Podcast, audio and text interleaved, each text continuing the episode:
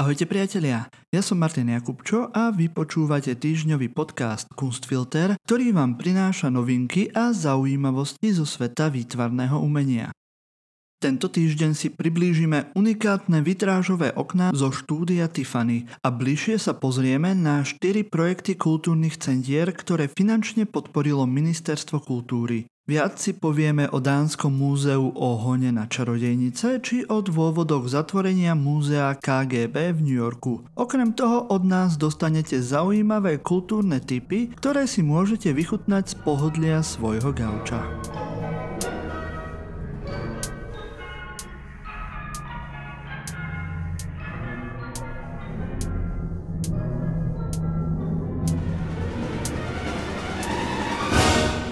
Keď sa povie Tiffany, väčšina z nás si predstaví krásne, jemne prepracované šperky. Okrem toho však v portfóliu rodiny Tiffanyovcov môžeme nájsť aj renomovanú sklársku dielňu, založenú v roku 1899. Tiffany Studios sa pod vedením Louisa Comforda Tiffanyho venovali takmer výlučne tvorbe sklenených lámp. Aukčná spoločnosť Freemans však 10. novembra na aukcii ponúkne vitrážové okná z tejto dielne. Sedem okien zobrazuje sedem anielov, ktorí reprezentujú sedem cirkví. Toto dielo bolo vytvorené v roku 1902 pre New Jerusalem Church v Ohio. Pri demolácii kostola v roku 1964 boli okná zachránené a odložené do skladu. Keď ich začiatkom tohto storočia začali reštaurovať, všimli si experti Artun Femenela a Cathy Jordan podpis štúdia Tiffany na každom jednom okne. Okná sa však stali jednou z mála možností vidieť Tiffanyho znamenitú prácu so sklom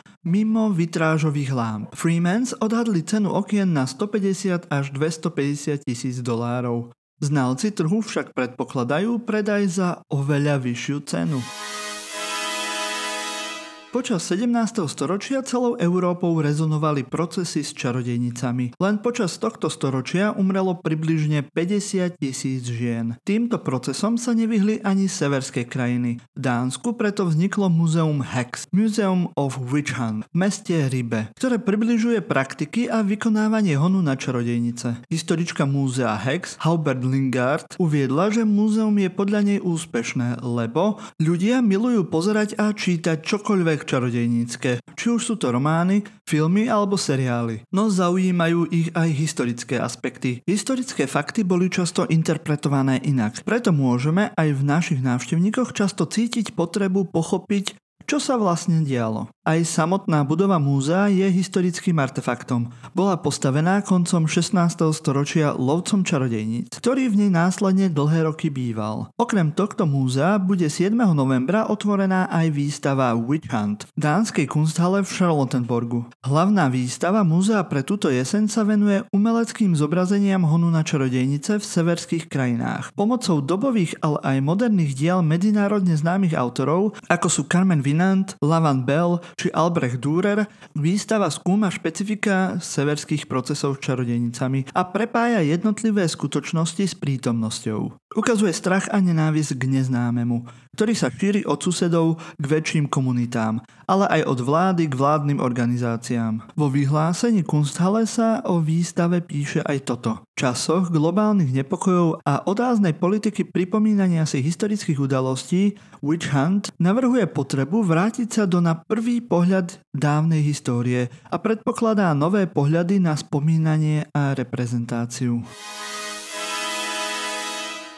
Pandémia viditeľne zasiahla kultúru a podiela sa na páde mnohých umeleckých snov. Inak to nie je ani v prípade Dua otca a céry Juliusa Urbaitisa a Agne Urbaitite, ktorí prevádzkovali múzeum KGB v New Yorku. Múzeum bolo od marca zatvorené a teraz sa Julius a Agne rozhodli znovu ho neotvoriť a jeho inventár rozpredať. 57-ročný zberateľ artefaktov z Litvy mal v múzeu viac než 3500 artefaktov ktoré ukazovali prácu KGB v Sovietskom zväze. Napriek tomu, že KGB Espionage Museum otvorili len pred menej než dvoma rokmi, pandémia spôsobila, že ho nedokážu prevádzkovať ďalej. Celá zbierka, ktorá je považovaná za najväčšiu zbierku takýchto predmetov na svete, bude teraz ponúknutá na aukciu. Medzi predmetmi sa nachádza napríklad načúvacie zariadenie, ktoré používal Adolf Hitler, či rôzne nahrávacie zariadenia schované v prsteňoch a manžetových gombíkoch, alebo kamery ukryté v opaskoch. Sen Julia Urbaitisa však neskončil úplne. V roku 2014 založil menšie múzeum Atomic KGB Bunker, ktoré sa nachádza v bývalom jadrovom opevnení v Litve. Juliu sa aj so svojou dcérou plánujú plne zamerať na prevádzku to tohto múzea.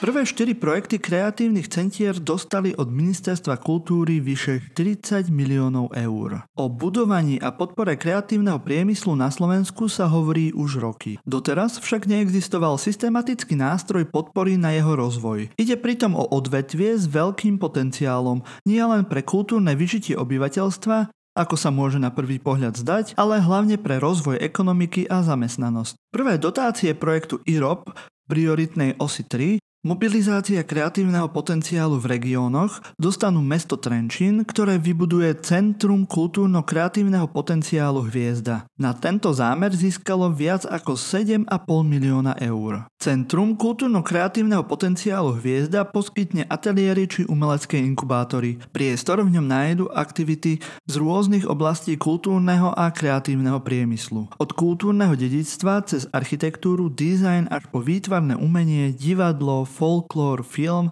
a hudbu. Ďalších viac ako 7,5 milióna získa Trnavský samozprávny kraj na kreatívne centrum Trnava, ktorého zámerom je vytvoriť podmienky na rozvoj rôznych oblastí kultúrneho a kreatívneho priemyslu. Plánované Fab Lab, dielňa a Media Lab Napríklad ponúknú stroje pre módny dizajn a textilnú výrobu, alebo grafické pracovisko s profesionálnou technikou pre virtuálnu realitu a ďalšie služby. Kreatívne centrum Košického kraja, ktoré zriaduje Košický samozprávny kraj, získa takmer 18 miliónov eur. Zameriavať sa plánuje najmä na nové médiá, ale svoje miesto tu nájdu aj remeslá, vizuálne umenie, scénická tvorba a kultúrne dedičstvo. Kraj sa v rámci tohto projektu chystá podporiť nielen nové, ale aj už jestvujúce podnikateľské plány v oblasti kreatívneho priemyslu. Viac ako 10 miliónov dostane RTVS na vybudovanie kreatívneho centra centra v Banskej Bystrici, kde plánuje rozvíjať kultúrny a kreatívny priemysel v oblasti audiovízie v Banskej Bystrici a jej okolí. Okrem audiovizuálneho priemyslu sa zameria aj na súvisiace kreatívne činnosti, ako sú grafické práce, tvorba videohier, softvérových aplikácií a ďalšie.